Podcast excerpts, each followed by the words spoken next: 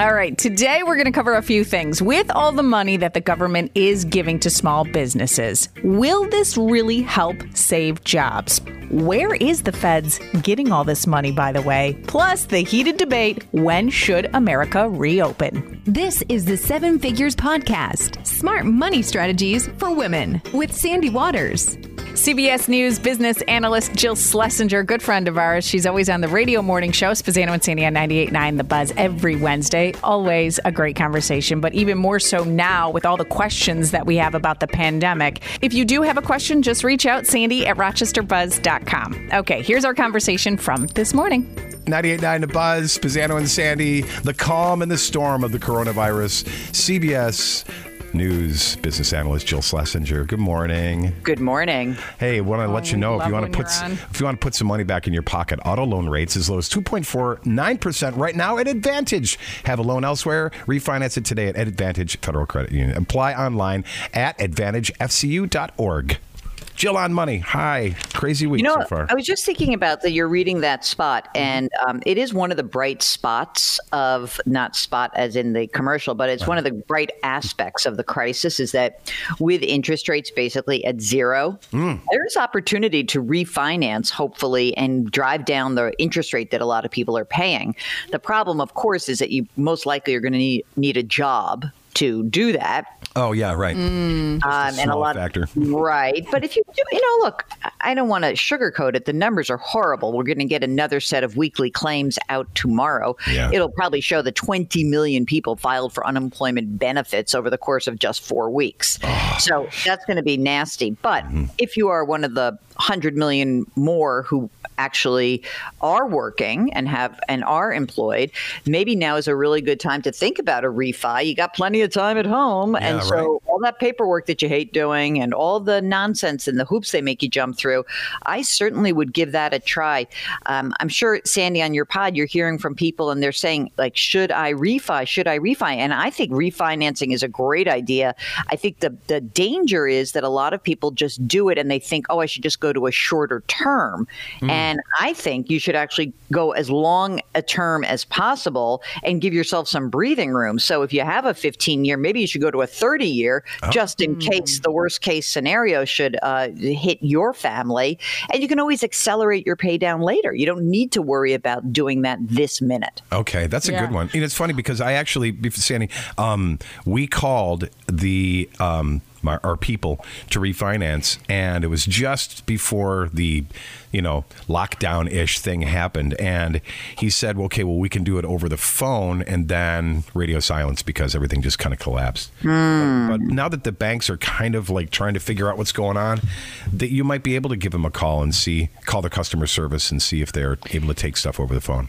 Yeah, or you know what? Um, in in certain, you know, I used to when I was a young lass and I was in the financial services business. I used to say, "Oh, you should do everything yourself. You can buy your own this. You can do your own that." You know, now as I'm an old an oldster, um, what I would say is that sometimes it's really great to have a broker in between you and the process. So um, I have always drifted away from people because I don't like to pay fees. But I think in with mortgages, with realtors, uh, with uh, some insurances, it's nice to have someone in between you and the actual lender because they can manage the process. So maybe you also talk to a mortgage broker who has access to a lot of different uh, programs that are out there. Mm. Mm. Okay, good angle.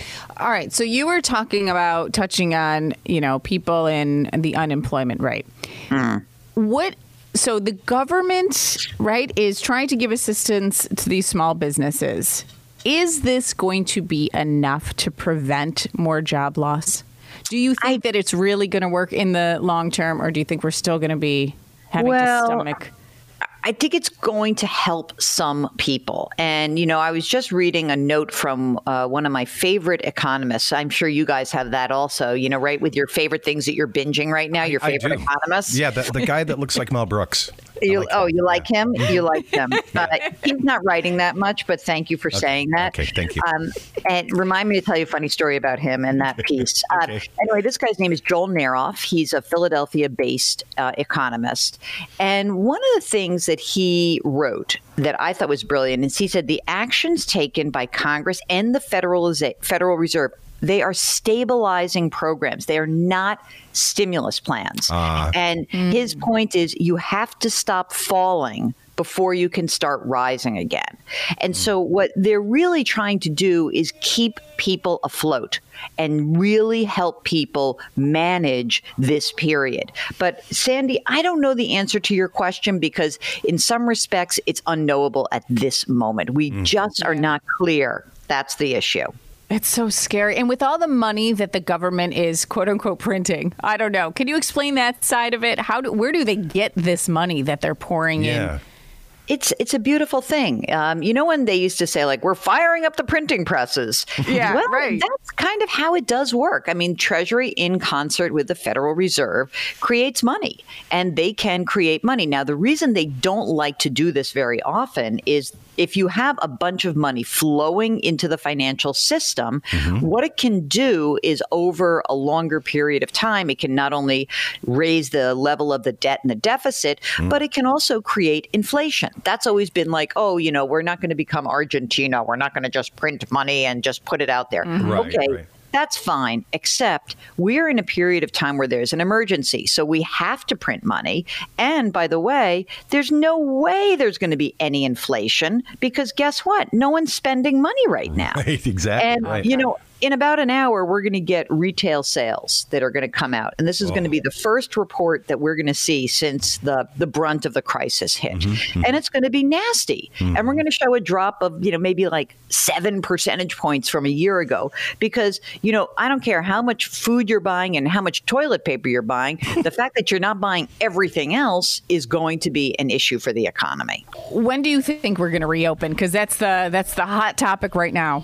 I have no idea because you know you listen to epidemiologists, you listen to doctors. I have so I will um, candidly admit that my college roommate is a doctor, and her husband is the head of cardiology at a big hospital out on Long Island. And I've been talking to them to try to understand what's been going on, and you know, with, for, to hear it from the people on the front lines, they would love it if we could be locked down until the Fourth of July weekend. They really believe that like that's what needs to happen to slow this thing down. Yeah. But when you listen to others, they get, you know, well, no, we don't want to do that. And, you know, I found this really interesting piece of research that came out of, you know, another bunch of wonky economists, right? Okay, all right. And what they found is they looked back to the 1918 flu. Mm-hmm. And when they looked back at the 1918 flu and they studied that, they said, okay, what happened to the places? Because it was really about like city by city, forget state by state. Sure. What happened to those places that were most aggressive? And what's fascinating is that the tougher the measures there were that curbed the spread, the better the, econ- the local economies performed over the long term. And they thought that was a surprising ah. finding. So I think Yeah. we may be we may be confusing this a little bit. We keep thinking open, open, open, but if you Yeah. open too quickly and people are freaked out and you have another wave of virus, then it's not going to be good. A study out of Harvard just the other day says two years is when the social distancing should end. How do you think Yeah. about that? Well, um, I, I, I tell you what, I, I just put this to my girlfriend. I said, you know, what if our beloved Islanders happened to, like, what if they opened up the NHL season mm-hmm. right now? Mm-hmm. And for some, like, amazing coincidence and stroke of luck, the Islanders made it and were in the Stanley Cup finals. Okay. Would we go to Nassau Coliseum in June to see a game? And she looked at me and I said, There's no way I'm going. I love my oh, Islanders. but, Like, really? there's no way I'm going. And I Yeah. think that a lot of this is going to be interesting because I feel like there's three levels here. You know, there's a national response. There is Yeah. the local response, but then mm-hmm. there's our response. And we just don't know how we're going to respond to a, a reopening and what it's going to be like. I don't know. You guys want to sit in a tight studio talking to each other and having people come in and out all the time? How, how do you feel about that? No, not not very well, especially this Gosh, week. I don't. Yeah. A part of me is like, I long for it. I miss it. Of but course. then that's my I'm in the clouds kind of side of me, and then I'm like pragmatic, like, oh shoot, all right, maybe we should not. Well, let me ask you something, Rush Sandy. How old are your kids? Uh, Ten and fifteen. So, were they? What were their summer plans prior to the virus? Well, here's the big debate in the house. We have a trip planned for July. and it's our entire family. So half of the family's like, "Oh no, we we aren't going to cancel." I'm the one that's like. All right, I think we should cancel this. I want my mm-hmm. money back. but I don't know. I know it's it's and it's tough. Hey, It's let me going to be Tough to face reality. let me paint Yep. a picture. Let me paint a picture of Sandy. Eleven Italians in an RV. Figure that one out. It's yeah, I mean, we, there's we- got to be a lot of good food there. yeah, they bring lasagna. It's we- crazy. How about this? We drive down in an RV, right, to Myrtle, and Yeah. it's all of us, the entire family in this RV. And there's 14, Scott. Oh, of 14? us. And My then God, you guys populate. We park it in the parking lot and then stay in the hotel because we're not camping people. We're Yes. just let's get there and then we stay at the hotel. Nice, right? But they do bring their own lasagna.